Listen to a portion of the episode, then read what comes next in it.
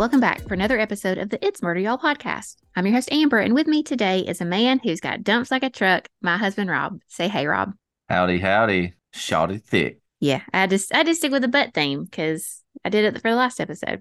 So this episode is part two of the Santa Claus murders. If you have not listened to the previous episode, please go do that now because you're going to be confused otherwise. So to get everybody caught up, just a quick recap of the previous episode. We were introduced to Kim Daniels. She had grown up in foster care. She had lost her kids, got them back. Things were great. She's married to Danny Daniels, has this great life with her kids, his daughter Jessica, their three adopted kids. And then Jerry Scott Heidler comes into their life. He was the brother of one of their previous foster children, and he is unwell. And when we last left off, a baby that may or may not have been his had just died. He had spent the evening drinking at Jerry Johnson's house.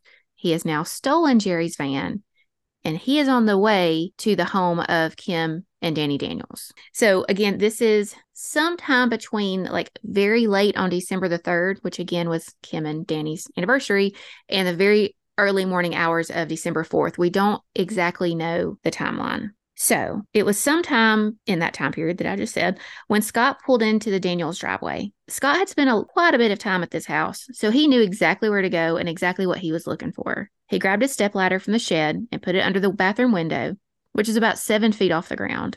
He climbed the ladder, pushed the small window open, and slid his lanky, skinny little body through the window and onto the back of the toilet.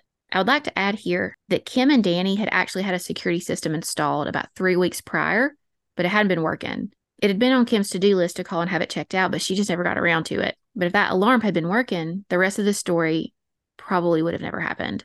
Scott sits on the toilet for like five or 10 minutes, just contemplating his life choices, I guess, before making his way out of the bathroom, leaving a scuff mark on a baseboard with his boot on the way out. He originally walked down towards Danny and Kim's bedroom, but turned around so he could go crack the back door and smoke some cigarettes, which he then mushed into their carpet like a giant asshole. He then walked down the hallway to the gun cabinet that was outside Kim and Danny's bedroom door. He quietly removed the 1100, I don't know if that's how you say it, 1100 Remington shotgun. Is that how you would say that, Rob? Uh, people would probably call it a Remington 1100. Okay, a Remington 1100 shotgun and loaded it with buckshot.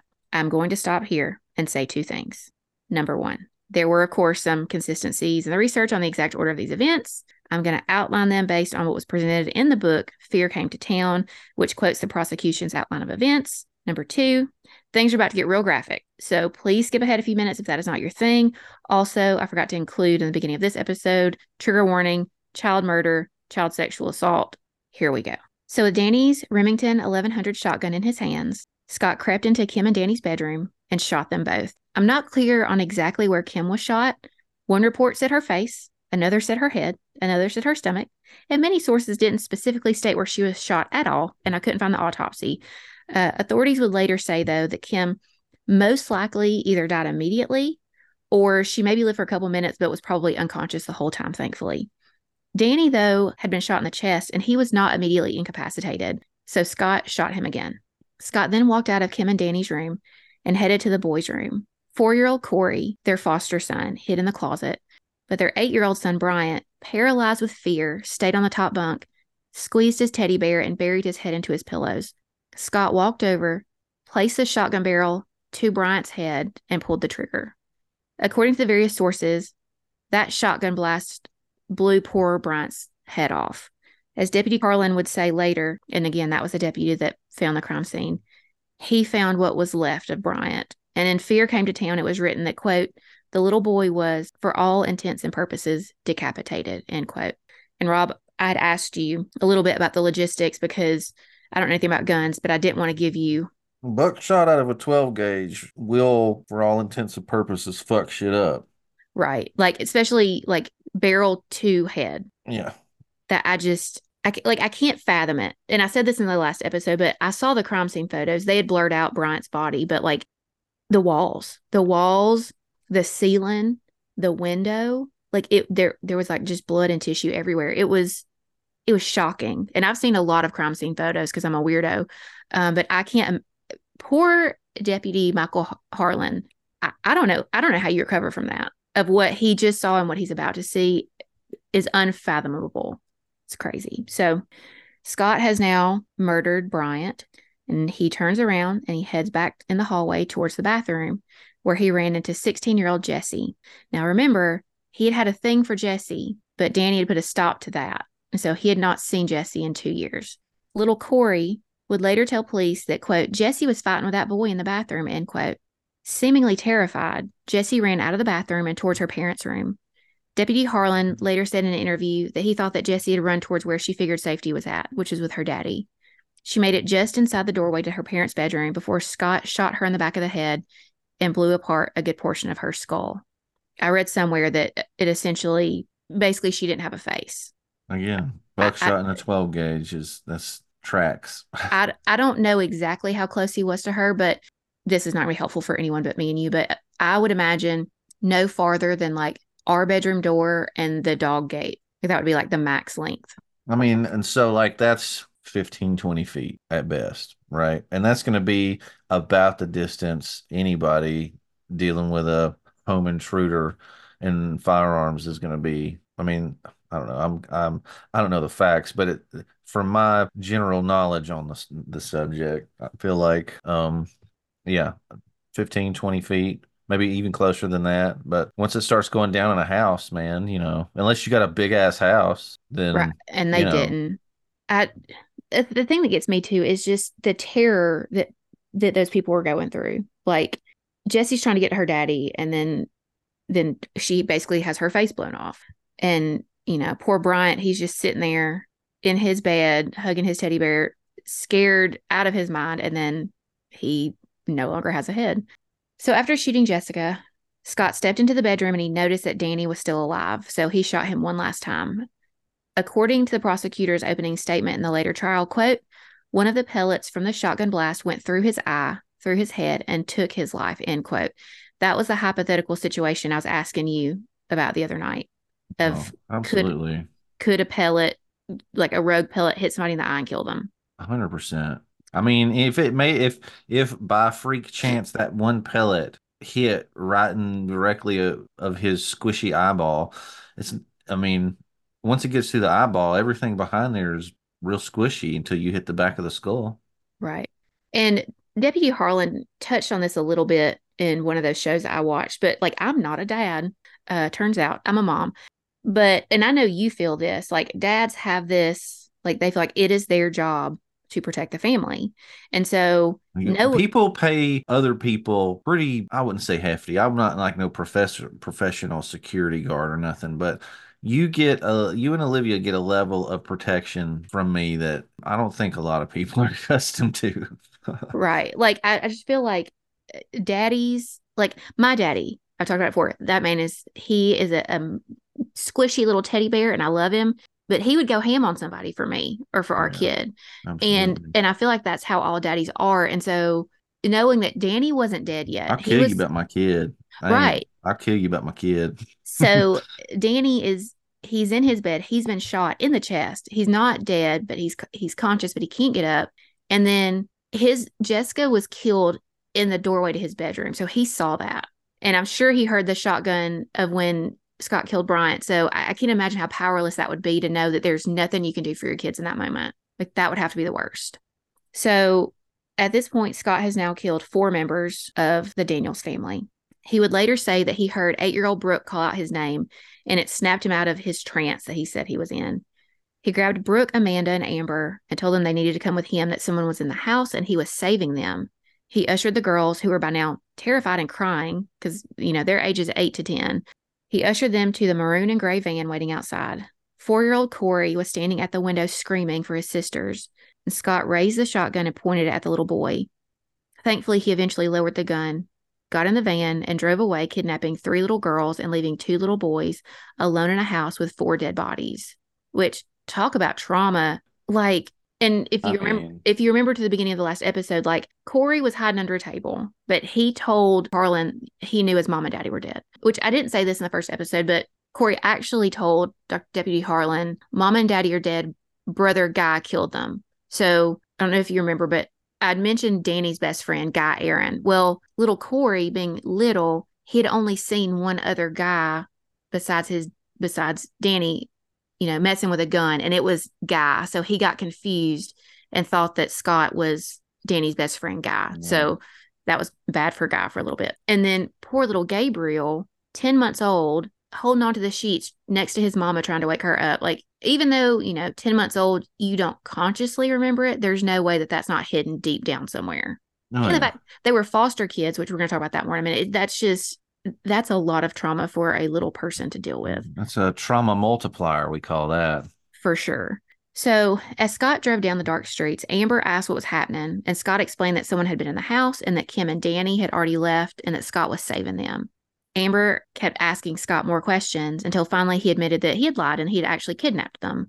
So now the girls were confused and terrified. Amber would later say that, you know, they were confused at first, but they had known Scott to be this, you know, kind of weird guy, but he'd always been really nice to the kids. So he they believed him that he was taking them to safety. And then for him to be like, nope, I lied, I'm kidnapping you, that was a really terrifying moment. Scott drove to a bridge just over the county line and pulled into a secluded side road underneath the bridge. At that point, he made Brooke and Amanda get in the front seat while he sexually assaulted Amber in the back seat. When he was done, he got back in the driver's seat and started driving. He stopped on top of the bridge and made the girls get out of the van. He then went over to the edge of the bridge and tossed the gun into the river below. Amber knew this was their best shot to get away, so she told the girls to run. Scott ended up grabbing Brooke and told the other girls that if they didn't get into the van, he would throw Brooke into the river just like he had thrown the gun. So all three girls got back in the van. Scott continued driving until he got to his hometown of Alma. He pulled off into a dead end road and left the girls there barefoot in nightgowns in almost freezing temperatures. The girls then started on their journey to help to find help and ended up at the home of the couple in the beginning of last episode with the barking dog. The girls were taken to the sheriff's office where they were interviewed by GBI agents or by a GBI agent and a DFACS social worker who was trained in working with children who were testify, testifying about things that they'd been through. Amanda, who was Danny and Kim's foster daughter, who was eight or nine years old, was the first to be interviewed, and she told them everything she knew and everything that she'd experienced.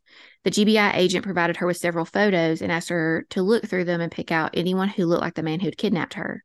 After looking at several of the photos, she stopped at one and let the agent know that that was Scott, the man who put them in the van and did bad things.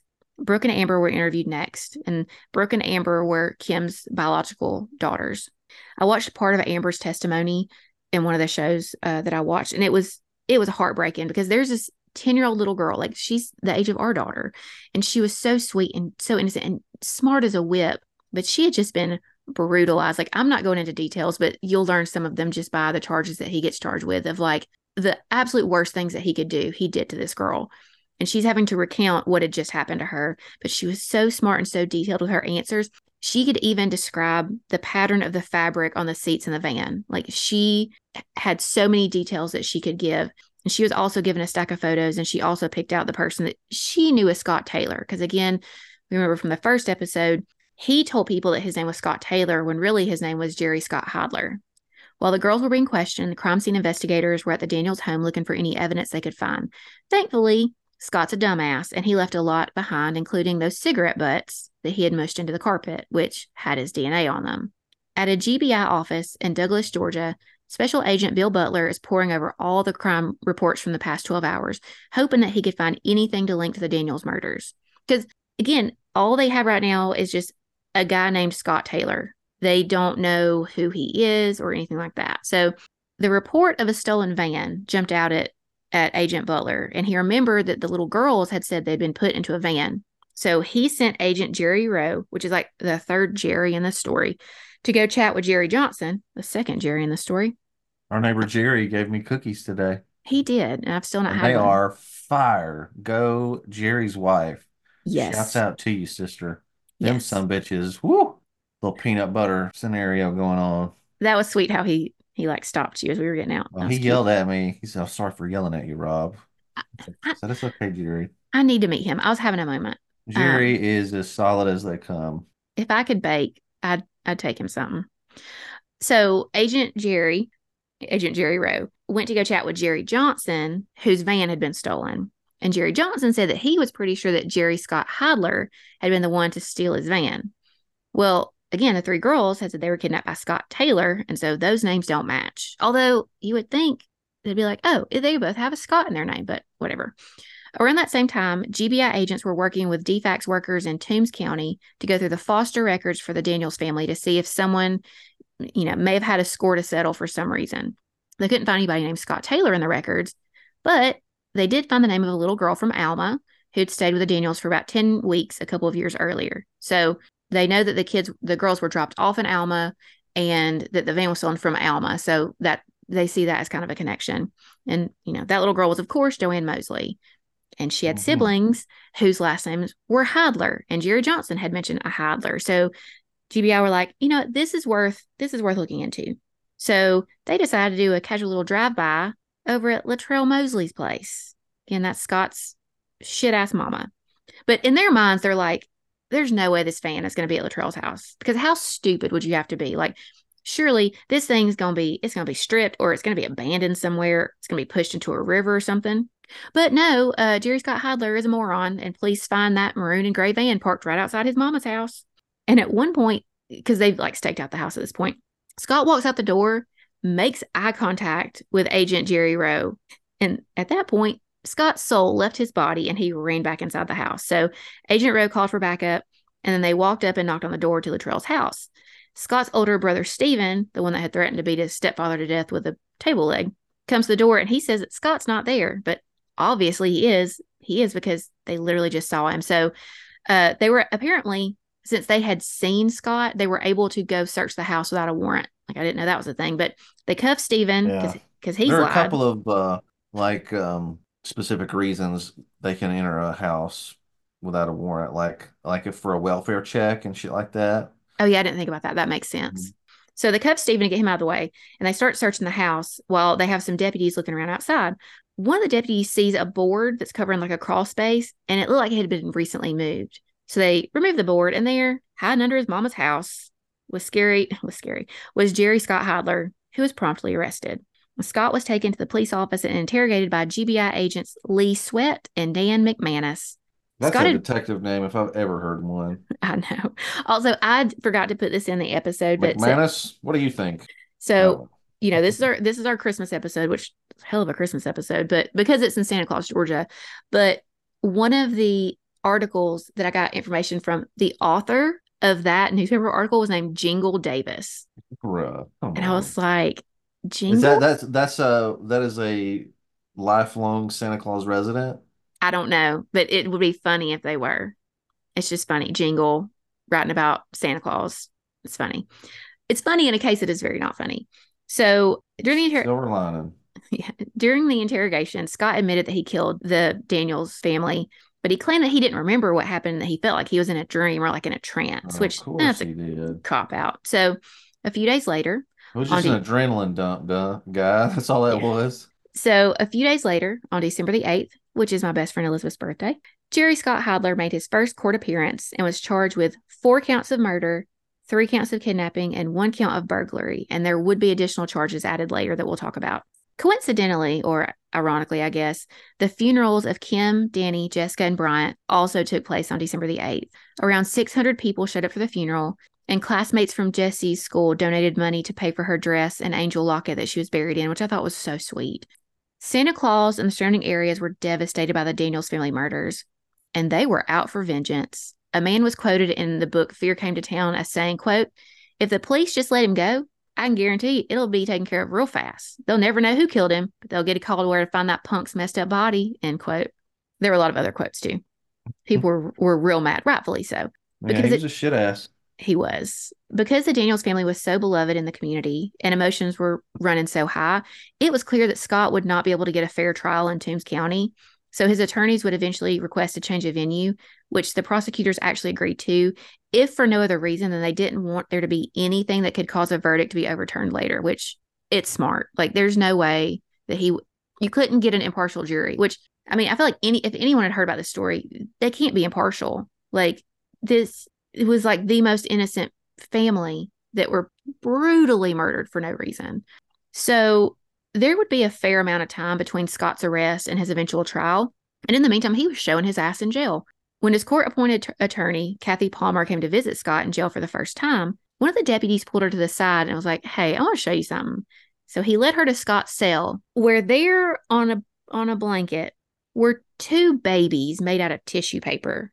One was like a life sized baby, and the other one was like just a couple inches long. And that one, for whatever reason, it's had its head inside of a, a paper cup, which I don't, it's kind of weird, but that that's weird. Like we know we know that that baby dying had a, had an impact on him, but bro, you making you making tissue paper babies.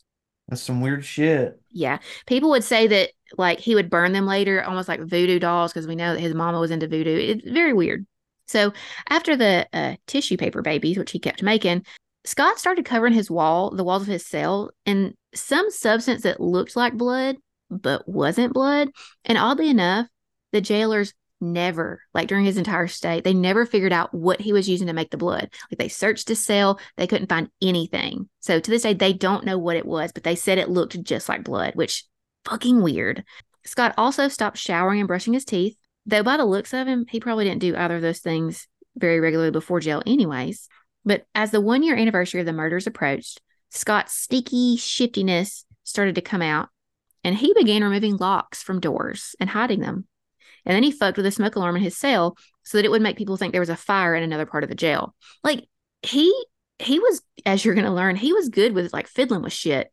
If he could have just used that for good, he could have been really successful. He he could I bet he would have been good at doing what you do because he could fix shit and like finagle shit. But no.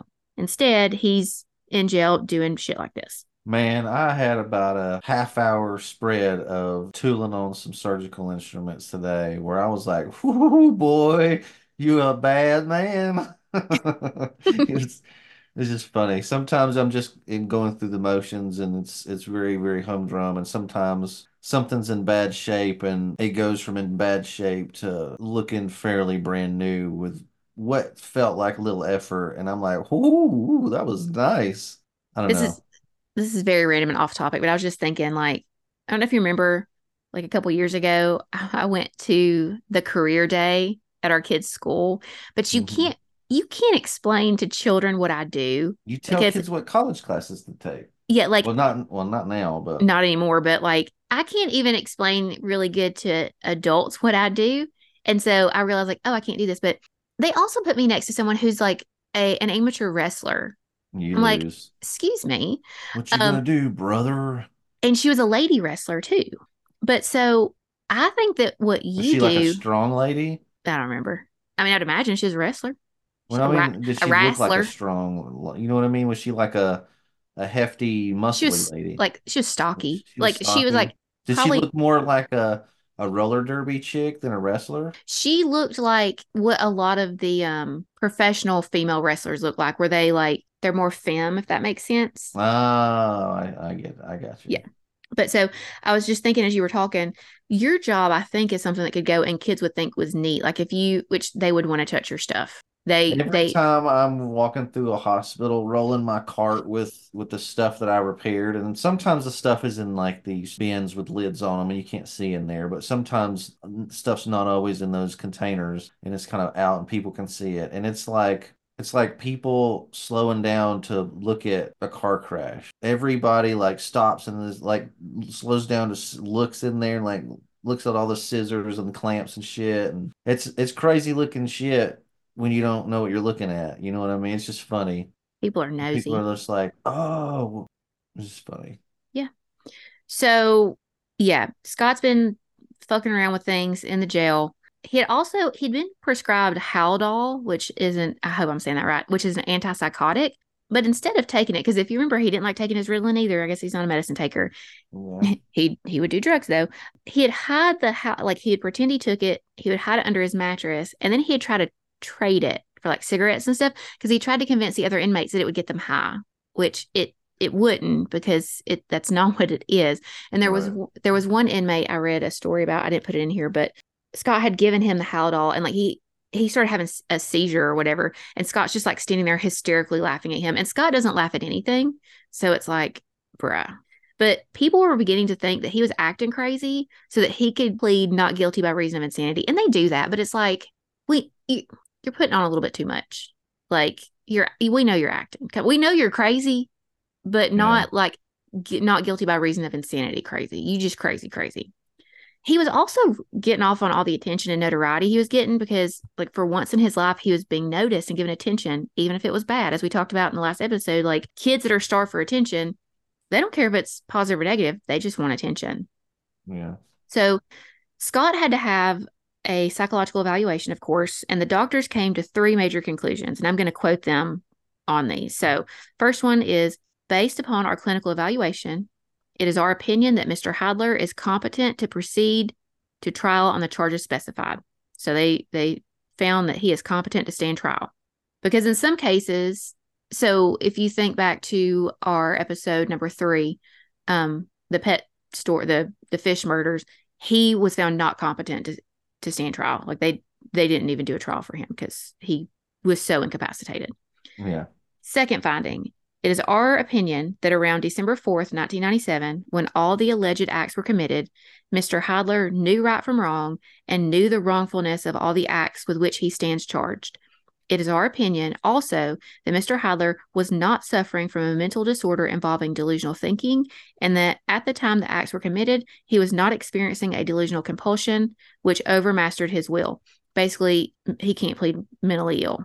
Like he was in his right mind, he knew right from wrong and so he's competent and he he was enough in his right mind that he could be tried and then the third opinion is it is our opinion that there is ample mitigating evidence which may be used by the court in its disposition phase of the trial.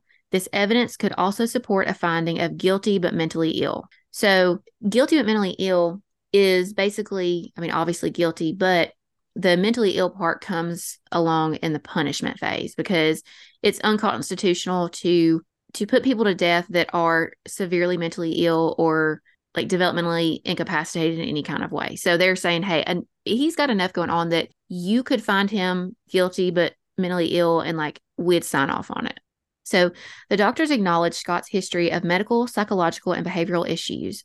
They confirmed that he had been an alcoholic since he was 11 years old and that he had previously been diagnosed with socialized aggressive conduct disorder.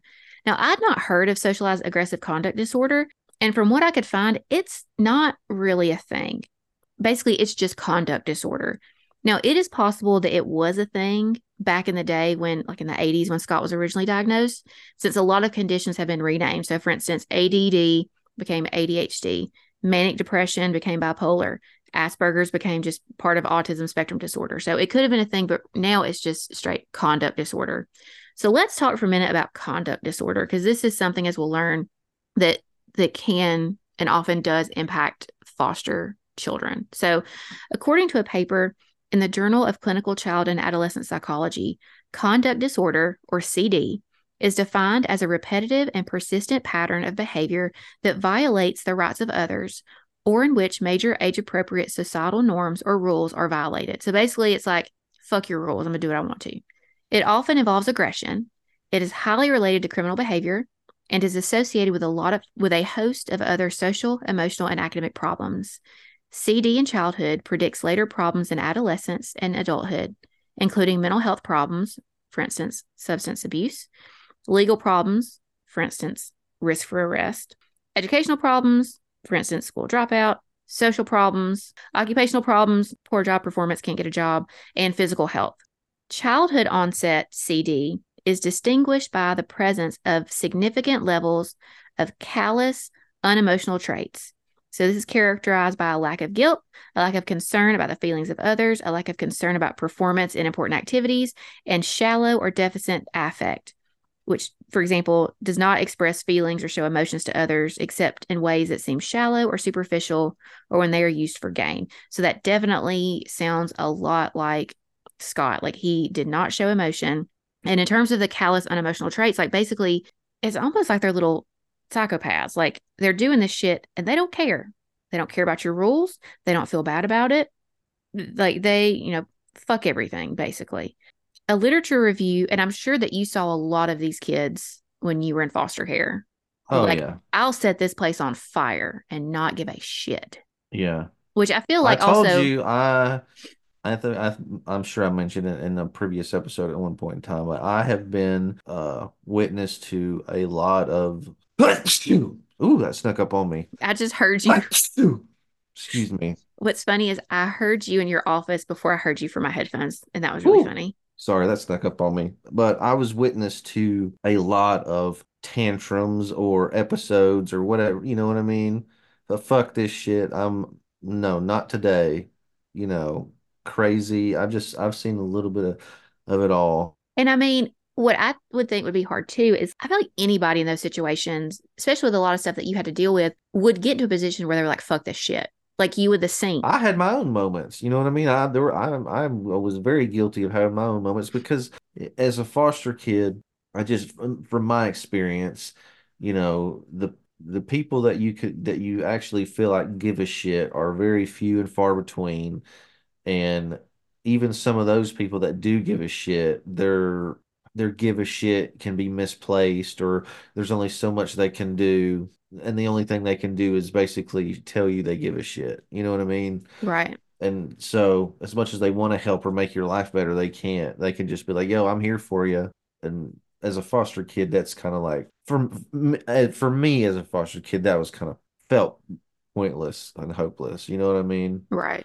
So there are a lot of times where I still to this day deal with like the effects of feeling burnt out. Like when I get burnt out in general, if I'm like burnt out from not enough sleep or, you know, just whatever it is, not, you know, overstimulated, whatever, those emotions are sometimes difficult to regulate because of all the overstimulation that I have experienced, I think, as a young fella. Yeah, I would say not only the overstimulation, but also you weren't you weren't taught how to self-regulate oh, in a healthy shit, way. No, and no. and there was no one to model it. So it's kind of like you're just thrown out in the world and like figure it out. Good luck. And then add on to that, you know, triggers and traumas. Like it's, you know, it's a lot to expect of, from a person.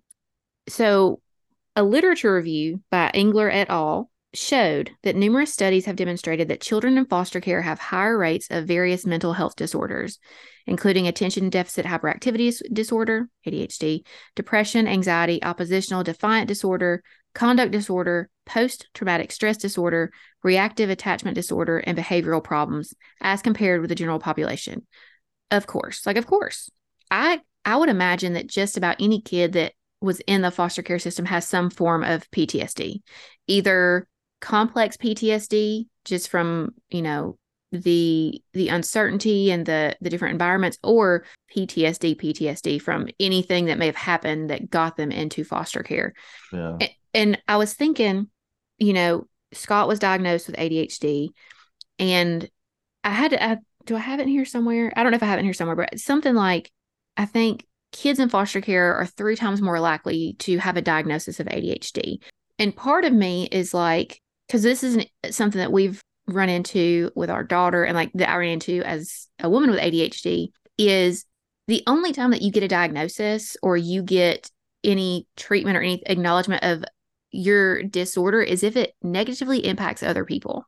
Like I was a good kid, I never got in trouble. All of my struggles were very internal. And with our kid, she's the teacher's pet. She's so good that we can't get an ADHD diagnosis because it's like, well, she's not disruptive enough. And so what I think happens sometimes is these kids, they're disruptive, maybe not necessarily because of ADHD. And I'm sure that some do have ADHD, but a lot of them it's probably trauma and it's probably acting out because of, you know, the chaos that's going on inside of them and outside of them. And it's just like, you know what? You are a little boy that can't sit still. You got ADHD. Here, let me give you all of the medicine. And it's just it's frustrating because I feel like it's it's putting a band-aid. In in the words of the Queen Taylor Swift, band-aids don't fix bullet holes. Yeah. And I feel like and you experience this. It's like, here's your prescription. That's gonna fix you. And good luck. Oh, they shoved medicine all down my gullet. This, you know, I, I have been heavily medicated.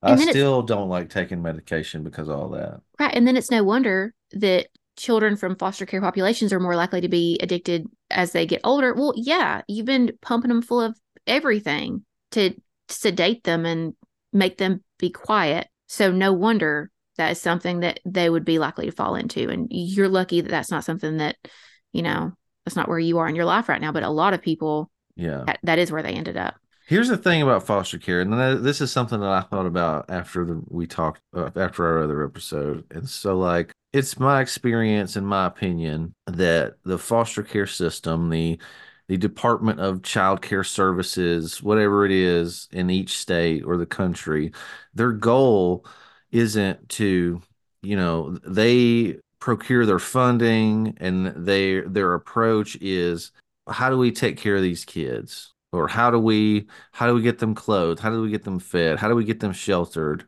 You know, how do we get them to therapy on time? How do we make sure, you know, that, to get them to the school, yada, yada, yada.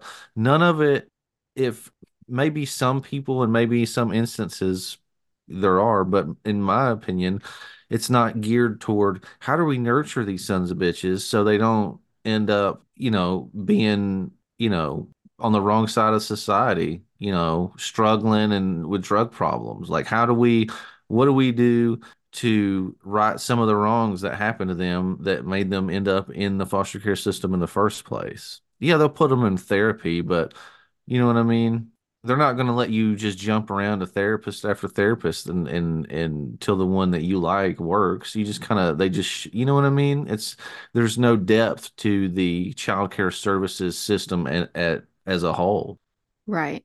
And, you know, with the therapy piece, I feel like it, it's going to be particularly hard for foster care children to build a trusting relationship with a therapist. And then it's very easy for that therapist to, if they do gain that trust, to lose it. Like if they, if the kid has said something in that session that then the therapist has a talk with the social worker or the foster parents or whoever about, like you've now mm-hmm. lost that kid's trust forever. And you may make it to where they don't ever trust therapy ever again. Hey, have you met me? right, I know. I wasn't going to call you out, but so yeah, that's that's one of you know one of many many pieces of it. More stuff that I found in my research was children in foster care transitioning to adulthood are up to four times as likely to have mental health disorders as children not in foster care. And that's the thing too that we touched on the last episode of when you're out, you're out. And so even if you yep. have been getting mental health treatment it's gone now, unless it's you gone now. somehow got insurance.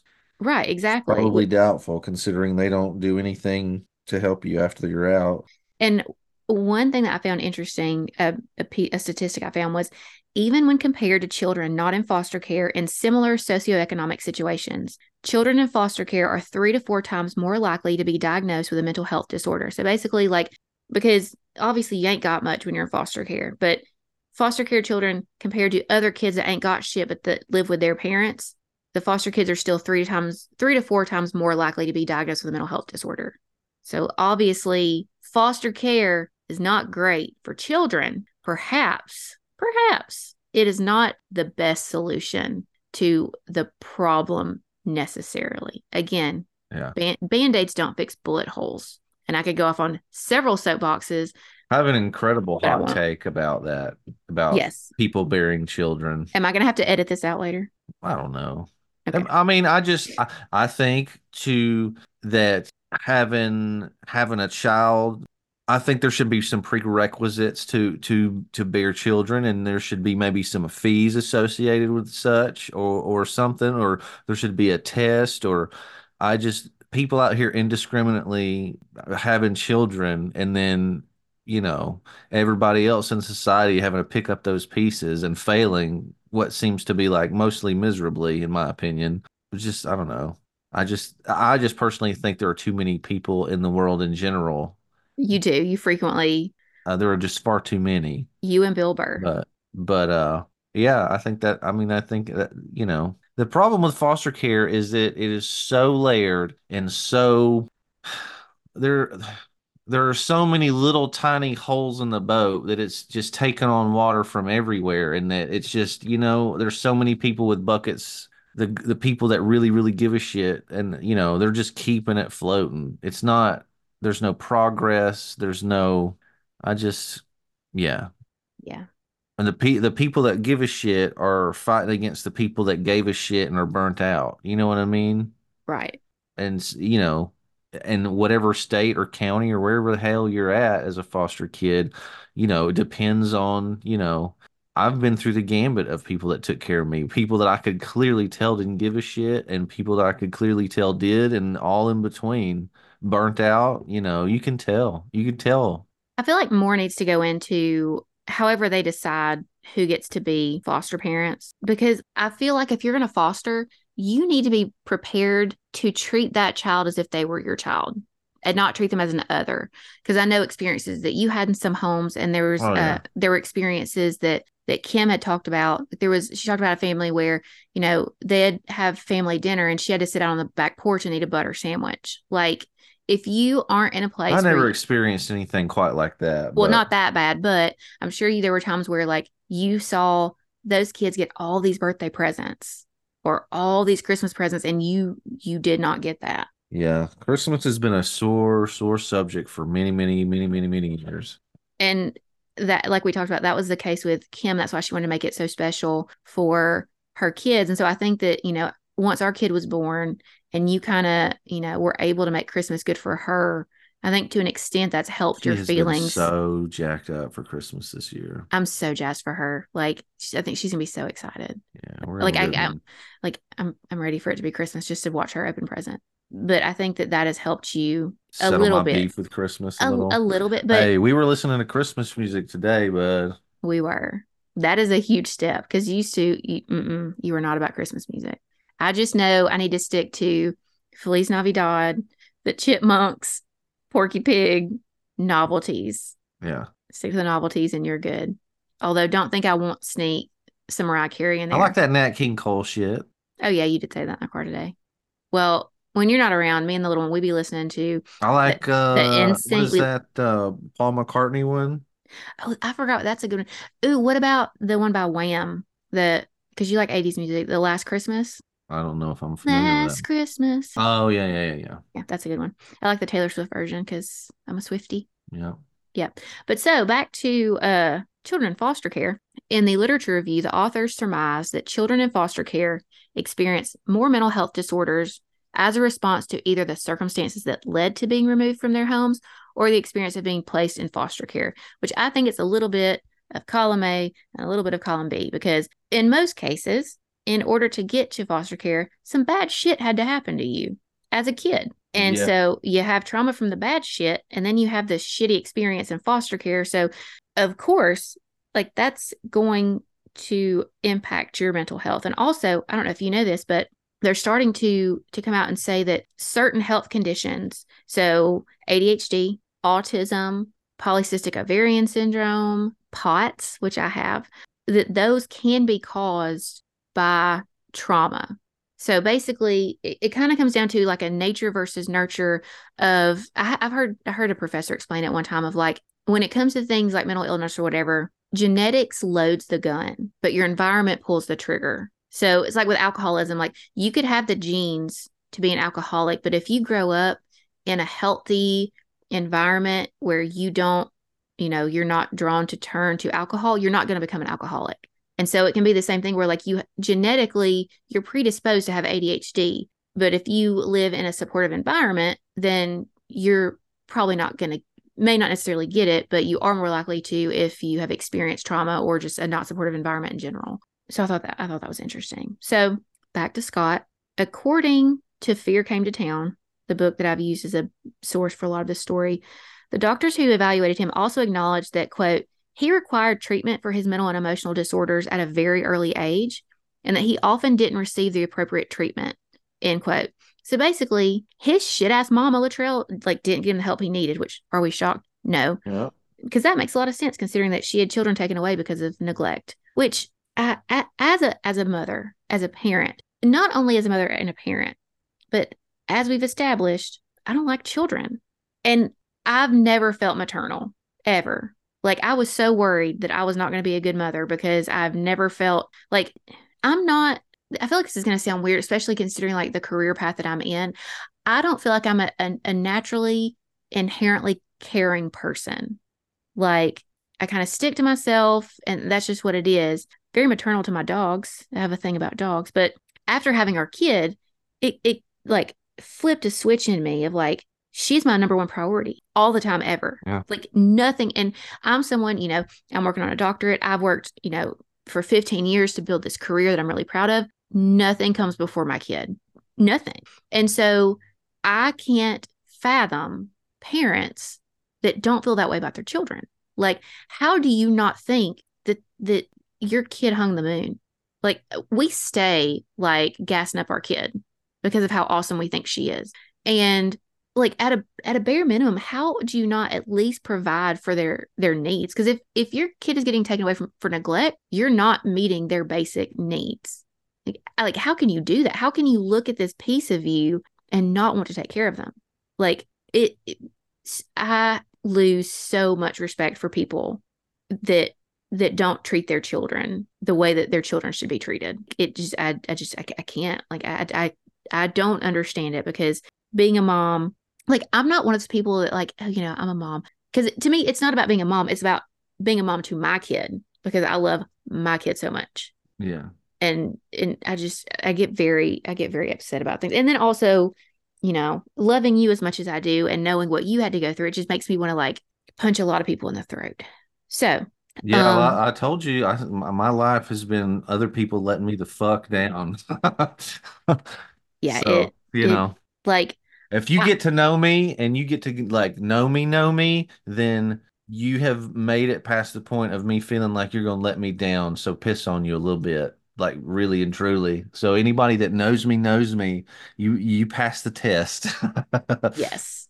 And the yeah. ones who know me already know they passed that test. To be honest with you, because if you're in my circle, you know, because I tell you. yeah, and I'm like you're protective of me in like a you're you're just protective of me, but I'm protective of you in like you know i'm i'm pretty chill i'm pretty laid back until i'm not and i will go ham for you like it, it, it, I will go ham. like I I told your dad off. I don't know if you remember that that time. Yeah. Like I have no problem doing it. I won't stick up for myself, but by God, ain't nobody messing with my husband or my kid. My my dash of trash will come out. I heard that I can't remember which podcast that comes from, but my my my dash of trash will come out. My redneck will show, and I will get loud because I'm no. You've been through too much. You're too good of a person, and I'm not going to let people no. Treat you the way that too many people treated you. Well, now I'm grown and I can tell people to fuck off or, you know, yeah, but rocks. yeah, but it's I don't know. It it sometimes it's hard to do that. So yeah, going back to, Scott and his stupid mother. So speaking of crazy ass Latrell, let me tell you what she was up to during this whole time that Scott's in jail. This is not gonna be shocking because of course she fucking is. She's telling everyone that will listen that he did not kill the Daniels family and that it was a conspiracy against her and Scott and their family, despite the fact that, like, after he was arrested, he looked her in her face and told her that he did it. He told her, Mama, I killed him. And she said, No, you didn't. No, you didn't. He's like, No, I did. She's like, No, you didn't. After the original December the 8th uh, court appearance where he was officially charged with murder, Latrell ran out of the courtroom and straight to the waiting reporters outside, telling them that Scott's confession was just a cover up for the real killer, but she wouldn't name who the real killer was. She told the media, quote, he loved them youngins. He would never hurt them. I've had dreams. I know he didn't do it, end quote. Like, what do you mean you had dreams? Seriously? She also told the Macon Telegraph. Cracks off on drug. yeah. she also told the Macon Telegraph, quote, I know he's not a killer. If he was going to kill anybody, it would have been his stepfather, end quote, which is, it's a, it's a weird thing to say. Like, I know he didn't kill him because if he was going to kill somebody, he'd kill this person. Like, okay. So later during the trial, the prosecutor, District Attorney Richard Malone, asked her if she knew why Scott killed the Daniels family.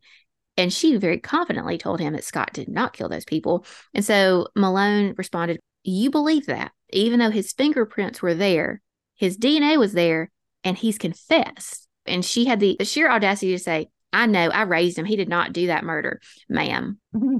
With full disrespect, saying that, first of all, saying that you raised him was a stretch. Honestly, the fact that you quote unquote raised him is probably why we're here in the first place. I, I, I and you, you know, she said it with her whole chest. Like with the self awareness of an eggplant, she said this on, like, in court on the stand. So then Malone asked about, you know, what about the testimony of the three little girls and what happened? And of course, Latrell chalked that up to DFACS brainwashing the girls, adding, quote, he would never do that. He's always been against molesting kids, end quote, which again, that's a weird statement. I feel like we should all be against molesting kids. Like that shouldn't he's even... always he's always been against that. Yeah. Like should aren't we all that should be a given. And we shouldn't have to say that. Uh second of all, there was physical evidence, like irrefutable physical evidence of what he did to Amber. That, but Malone realized that nothing he could say would change Latrell's mind, so he was like, "Okay, you can get down or whatever." Can I just say that people like that make me Hulk rage? Like nothing is going to get me heated faster than someone that is so confidently ignorant. Like it makes me a bad person when I'm around people like that. And it also used to make me get in a lot of fights on Facebook. That's why I had to stop being on Facebook because it's like you can show them irrefutable scientific evidence and they're like, nope, mm that's not a thing. You know, despite the fact that I probably barely graduated high school, if that, I am confident that my opinion is superior to that of empirical evidence. Like, what do these fucking scientists and doctors know? They don't. They don't know nothing. But my trailer park education, I know everything. It makes me so irrationally angry because, like, there's nothing. There's nothing you can say that will change their mind. That's the funny thing about ignorance. And you know how I am. You know how I am. You know how I need things to be correct, and it just ugh, can't stand it. So we're now okay we've moved through we're now in summer of 1999 we've fast fast forwarded a little bit. And scott is still acting out. No idea where he gets that. So he's still putting the weird fake blood on the wall. He's gotten caught with several shanks which he was making out of melted toothbrushes and random pieces of metal he's somehow accumulated. He also started paying real good attention to things around the jail much like he had memorized jerry johnson's nighttime routine. He knew what time the guards did everything. He knew what order they did everything in. So he decided to pull an andy dufresne he had st- he had st- hopefully people know what that reference is. If you're listening to true crime, you should know who Andy trust your is. Wife. So he stashed a small blade in a hole in his mattress, and at night he would stand on the toilet in his cell all night and saw on one of the bars over his windows. And right before it was time for the 5 a.m. cell check, he would make a paste out of toothpaste and cigarette ash so it would be gray, same color as the bars, and he would use that to cover the spots he had sawed on the bar at night. Which again, that is incredibly ingenious. Kudos right? to that gentleman. Like this is a guy that he could barely read and write, but he obviously was gifted in this way, and he could have used it for good, but he did not. So I feel like um, the skill set that I use to get good at what I do, low key, is very similar to that skill set. That like weird ingenuity, because there are a lot of times I didn't have the skills at the time to do things, and I just kind of did it the way I thought it should probably be done and achieved really good results, if not better results, through just ingenuity. This is a hot take that is absolutely not a hot take. It's lukewarm at best, but I'm someone who has built their entire life around education. I love school. I'm only good at school, but college is not for everybody. And we have this in society, we have this idea of what intelligence looks like. There are a lot of different kinds of intelligence. Like, I could never do what you do.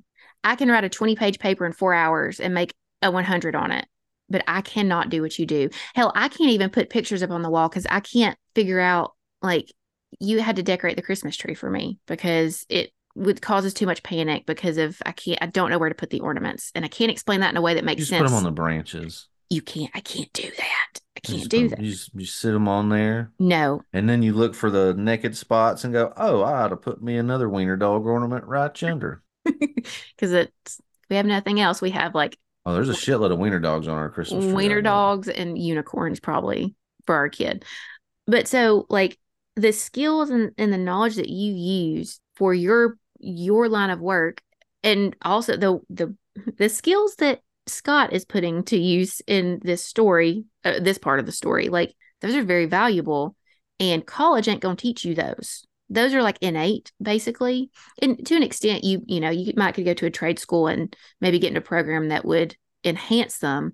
But moral of this story is like you can be successful and not go to college. Yeah. But, but put that put those skills to good use. I've only been to one college class at the university of alabama.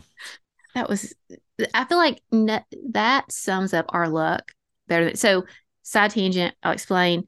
Obviously i went to school at the university of alabama. Rob came to visit one weekend, and I don't know why did I have you come to class with me just for shits and giggles? Uh, well, I was up there visiting, and you just you had had I was off work or something, and you had that one class, and then you were done for the week. It was a Friday, I believe, a Thursday or a Friday, and it was the last class of the afternoon or something like that. And I just got into Tuscaloosa and we were just bullshitting. And you were like, I was like, can I go? I, will go. And I was like, I'll sit in the back and be all quiet. I won't say nothing. And you were like, I'll give you a pencil and a notebook just to make sure you look like you're doing something. And we went in there and But here's the thing about that class. So it was uh everything changed. it was a human development class. I think it was like adolescent development or whatever. And normally, and I love this professor, she's one of my favorites, but normally we would just take notes. Like she would talk and take notes. Well, guess what? The one class period, the whole semester where we had to like get up and talk to each other, it was that day. Your boy faked it till he made it that day. Like I, was, like, I are you immersed fucking kidding me? in a full college student experience. like all the days to do a full class activity would be the one day that you were there with me. That was just it's so it was so funny to me. Um I got myself completely off track, but we're gonna go back to it. So he's Scott's using his ingenuity. He made the bar paste. Right, like that was re- Yeah. I mean, that's really smart. Toothpaste and cigarette ash, because it's gotta be gray. Like Yeah. I mean, it's a shame. It's a shame. It took him about a week to saw through the first bar, and eventually he got to a point where he could make his great escape. So, on July 6, 1999, after the 2:30 a.m. cell check, Scott removed the bars above his window, pushed out the acrylic window, and squeezed his little toothpick self through the window and dropped about six feet down to the ground. Now, for some reason, he had decided to, for, to forego pants. So he was just in his t shirt and his skivvies when he casually walked up to the 10 foot high chain link fence surrounding the jail and he tried to find a good spot to saw through with his handy dandy little escaping blade that he had used to cut the bars. took him about two hours. Then he was able to squeeze himself through the fence and he was a free man. How no one noticed this guy standing in his underwear, sawing on a chain link fence for two hours in a jail yard is beyond me. But uh, it was worth noting that Scott was not the first person to escape from the Toombs County Jail. He was the third. It would come out later that when the jail was built, in 1993, somebody had cut corners. And instead of installing two inch solid steel bars over the cell windows, they'd installed bars that were an eighth of an inch thick and hollow. So that worked out well. So jailers found Scott's empty cell during the 5 a.m. rounds and were like, oh shit. And they immediately sent people out to search for the fugitive. According to an ane- you anecdote, think you think that a, a prison builder would go, yeah, we're really over budget. We need to cut some corners.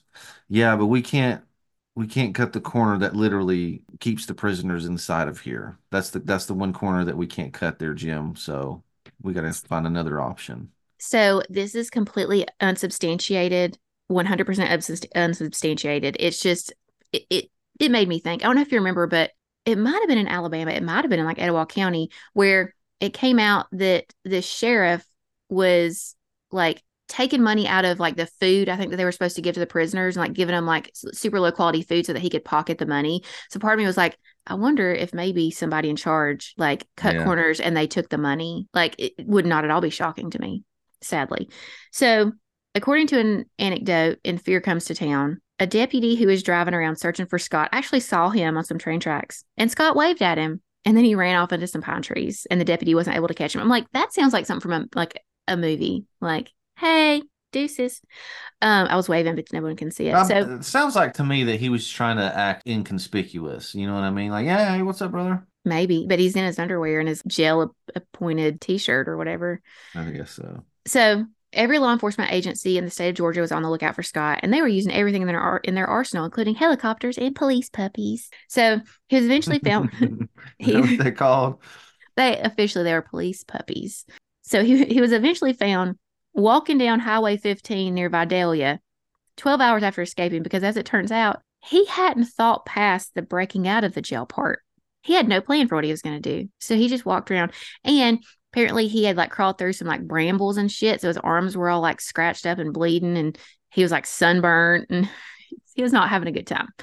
So, so which fuck him. How he do you visited- go from cigarette ash, toothpaste glue to hell? I don't know. you know what I mean? Because I think that he- what are we doing, dude? he was just very like maybe he was only able to focus on one goal at a time and he just like zero forethought and i know how you feel about forethought he had none My of it goodness, forethought. Listen, this is my PSA, ladies and gentlemen. Forethought will save your ass. If you take five minutes to think about a big thing before you do it, or even a minute to think about a little thing before you do it, or how you want to do it, or how you want to approach to do it, boy, I just I cannot stress it enough. Forethought is your very best friend. That and time management. Go and continue. Yeah, he did not. Uh, he did not have the forethought. So when they got Scott back to the jail, they put him under 24 hour surveillance and worked on getting him transferred to the to Walton County, which is where the trial would ultimately take place, which I think is close-ish to Athens because they mentioned Athens, but I don't remember Walton County. But I also didn't care to learn much about Georgia because I didn't like living there. No offense to my Georgia people. In the meantime, he kept saying and doing weird shit. He called up GBI agent Dean McManus with the great name, and he told him, quote, nine little piggies, four dead, end quote, which seemed to correspond to the number of people in the Daniels home and the number of people that he murdered that night. He also started telling people in the jail, quote, I've killed and I'll kill again. I'm not through collecting souls. I'm the soul collector, end quote. Which keep in mind, this guy, skinny as a rail, just scraggly looking, white trash trailer park kid. Like he ain't intimidating to nobody. Like you snuck up on those people in the middle of the night. You're not Billy Badass. So quit trying to act like you are. Someone should have kicked his ass. By and large, all of his weird behavior quit when he got transferred to the Walton County Jail, though, because he wasn't comfortable in the new environment. Like he didn't know the people, he didn't know the routines, he didn't know the schedule. So he didn't feel confident in like all the shit that he had done before. So the trial finally got started in late August of 1999. The defense conceded that, yeah, he, he clearly did it, but he should be found guilty but mentally ill, like the doctors had suggested after a psych evaluation. The, the defense also got into a fight with DFACS over the files that they had about Scott and his family's history. They, the defense wanted to show that he was brought up in an extremely unhealthy environment and that his experience, along with his mental illness, should be considered mitigating circumstances. DFACS did not want to release those files because they felt like it undermined DFACS confidentiality with their clients and they didn't want it to you know, impact future situations or or make people not trust them. Well, ultimately the judge sided with the defense and allowed the files to be submitted as evidence. Another battle the defense tried to fight was not allowing certain pictures of the crime scene, specifically a picture of Bryant in his bed. The judge decided the judge sided with the prosecution this time under the condition that the photo would only be shown when the medical examiner testified about Bryant's wounds. Things already weren't looking good for Scott. Like you had his confession, you had the testimony from Amber, Amanda, and Brooke, and they found his DNA on the cigarette butts that he had smushed into the carpet. But the the crime scene photos were probably the final nail in the coffin because you can't see a little boy whose head doesn't exist anymore and not be like, "You need to die, sir." So on September 2nd, 1999, after 20 to 40 minutes of testimony, sources differed, Jerry Scott Heidler was found guilty of four counts of malice murder, one count of kidnapping with bodily injury, two counts Did of you kid- mean deliberation there? What did I say? Uh, testimony? I did. I did my job. You did your job. Thank you. Yes, I said testimony because I wrote testimony in my notes, but that word should have been deliberation. Son of a bitch. Thank you for catching that. Teamwork makes the dream work. Yep. So, uh, four counts of malice murder, one count of kidnapping and bodily injury, two counts of kidnapping, one count of aggravated sodomy, one count of aggravated child molestation, one count of molestation, and one count of burglary.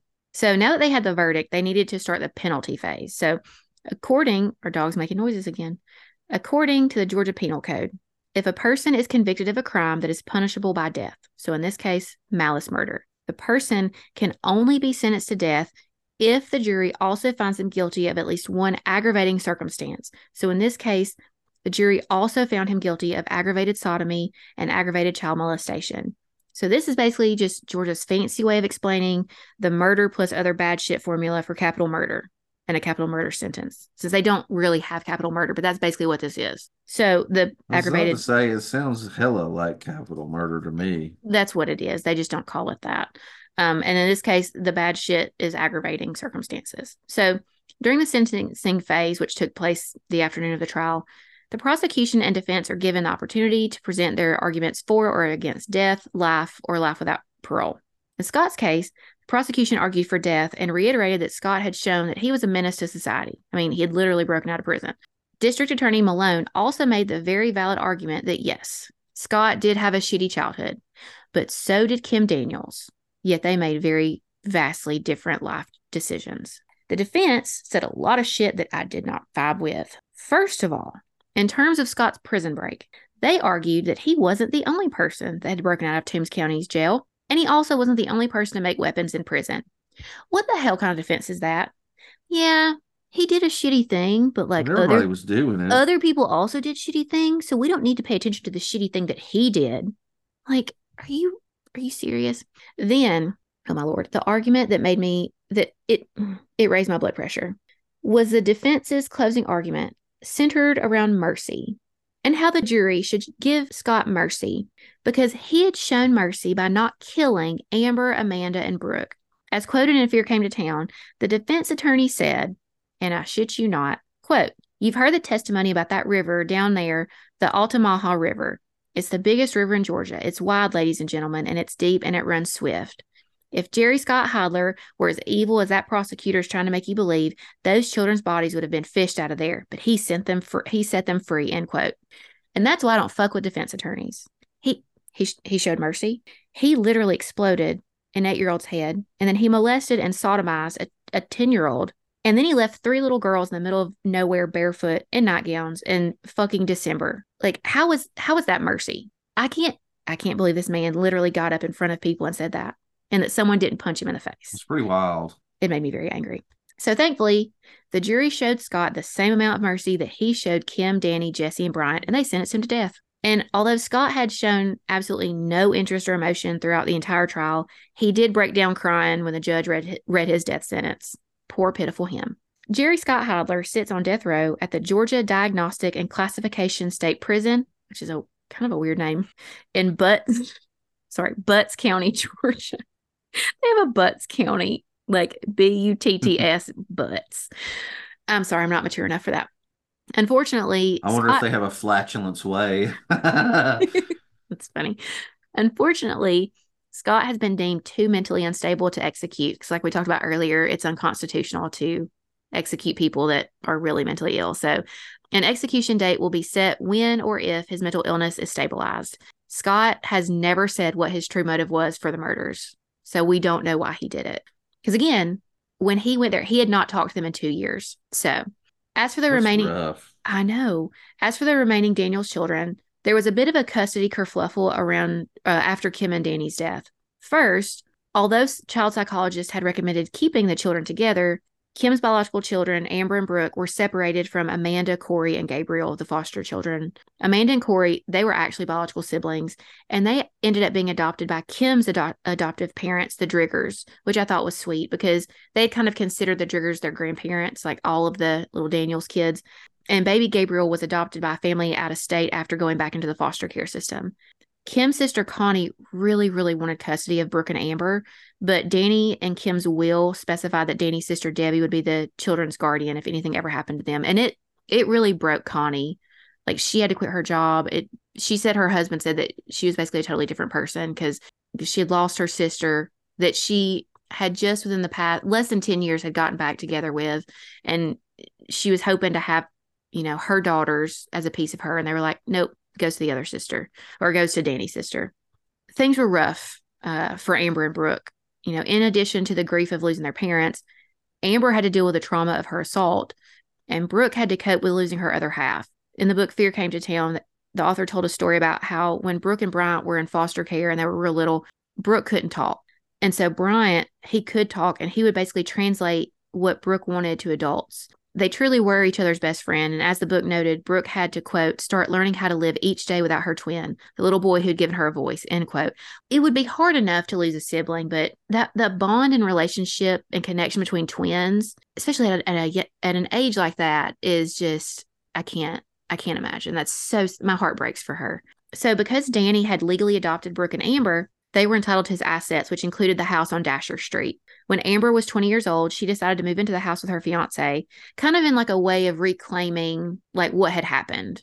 Yeah. She told a story to the author of Fear Came to Town that a fire had broken out in a shed on the property, and it was so hot that it had melted the tires on the tractor in the shed. But miraculously, Kim's old stereo, like her radio that Danny had gifted her and that had become one of Amber's most prized possessions, was completely untouched and undamaged by the fire. And that was really special to her because she when she went in, that's what she was afraid of that, you know, this thing that meant so much is going to be destroyed. And it wasn't when other things that shouldn't have melted were. So Amber was interviewed for the show Shattered and also the show Homicide for the Holidays, which is a weird concept for a show. Yeah. But I, I paid $3 to watch it. So, and she retold her experience of the early morning hours of December 4th, 1997. And they are heartbreaking. Like it is, it's awful. And she doesn't even, she doesn't go into details at all, but what she does say is just oh my god, it's it, I can't. In the Shattered episode, Amber mentioned that she wasn't allowed to see the bodies of her parents after the murders, so she felt like she didn't get closure. And for a, a while, she thought that Kim couldn't take care of her anymore, like before, and that, that she just let the kids go and was trying to give them a better life without her being around, like it happened when she was earlier. Which how heartbreaking is that? That in your little kid mind, you just think that you've been abandoned. The interviewer, It's rough. I know the interview in the the interviewer in the episode asked if Amber had ever seen the crime scene photos, and she said no. And they told her that they had copies if she wanted to look at them, and so she did. Thankfully, they only showed her the picture of Kim and Danny in the bed, and they're mostly covered up by the blanket, so you don't really see the full extent of their injuries. And they didn't show her Bryant and Jessica, at least like not on camera. And you could tell just by looking at her that being able to see those pictures gave her a little bit of peace of like, okay, I have closure. I have a little bit of closure now. So there's one last piece of the story that I want to talk about, and that is Deputy Michael Harlan. So he was also interviewed for Shattered and Homicide for the Holidays. And again, he is the man who he's the deputy who came upon the crime scene. On Shattered, he said that he was the one who'd actually like transported Scott to death row. And he told the attorney the district attorney's office So he when- found he was the first on scene and ended up transporting that kid to death row. yes, it's a real small county. Oh, okay. Yeah. I guess you said it's 300 people. Yeah. He well, that's in Santa Claus, but even still, the biggest town I think it is Vidalia, and its population is like ten thousand maybe, so not a very big place at all. So Deputy Harlan had told the district attorney's office that when Scott was finally executed, he wanted a front row seat when it happened. He said, "I think I deserve that," and he added that it would be his final closure. Well, sadly, Deputy Harlan, later Captain Harlan, would not get that chance as he passed away in March of 2020 at age 58. Makes me wonder if COVID, because it said a sudden illness. He retired as captain from the Toombs County Sheriff's Department in, in 2019. He had been a member of the Defenders Law Enforcement Motorcycle Club in Dublin, Georgia. What I found most interesting, though, and I've been wanting to tell you this all week, but I didn't, is that Deputy slash Captain Harlan was a 1979 graduate of Saks High School in Saks, Alabama. Because as it turns oh, out, down. he was born and raised in Anniston, Alabama, and he moved to Toombs County, Georgia in 1985, first working as a firefighter with the Vidalia Fire Department before switching careers and working for the sheriff's office. So I was like, what are the chances? That's crazy. Right? What a link. I know, right? So that was a very sad and heartbreaking and frustrating case of the Santa Claus murders. So, Rob, do you have any final thoughts about the case, foster care, any any of that stuff?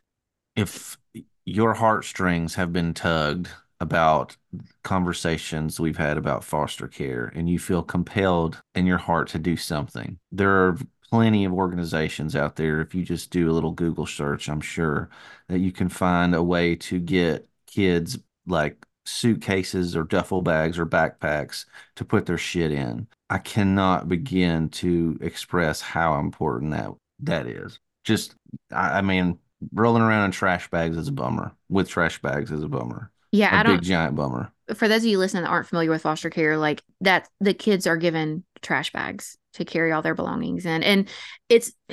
I've said it before, y'all. My husband can read my mind because I literally in my notes written talk about backpacks. So in the show notes and also on the Instagram page, I will link to some organizations that do the backpacks, and we will also be making a donation to one of the organizations uh, on behalf of the podcast because, like, it, it's one little dignity that you can give these children of not having to walk around with all of eh, their entire life in a trash bag. Like, get them a bag, get them a, a backpack, something. So those will be in the show notes. Any any other thoughts, sir?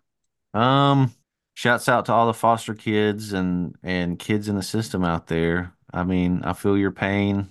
Life's hard. Keep on digging, brother or sister, Or non-binary person. or or non-binary. Yeah. So, thank y'all so much for listening to the It's Murder Y'all podcast. As always, sources for this episode will be listed in the show notes. Please subscribe, rate, review, tell a friend, tell your mama. We'll see y'all next week.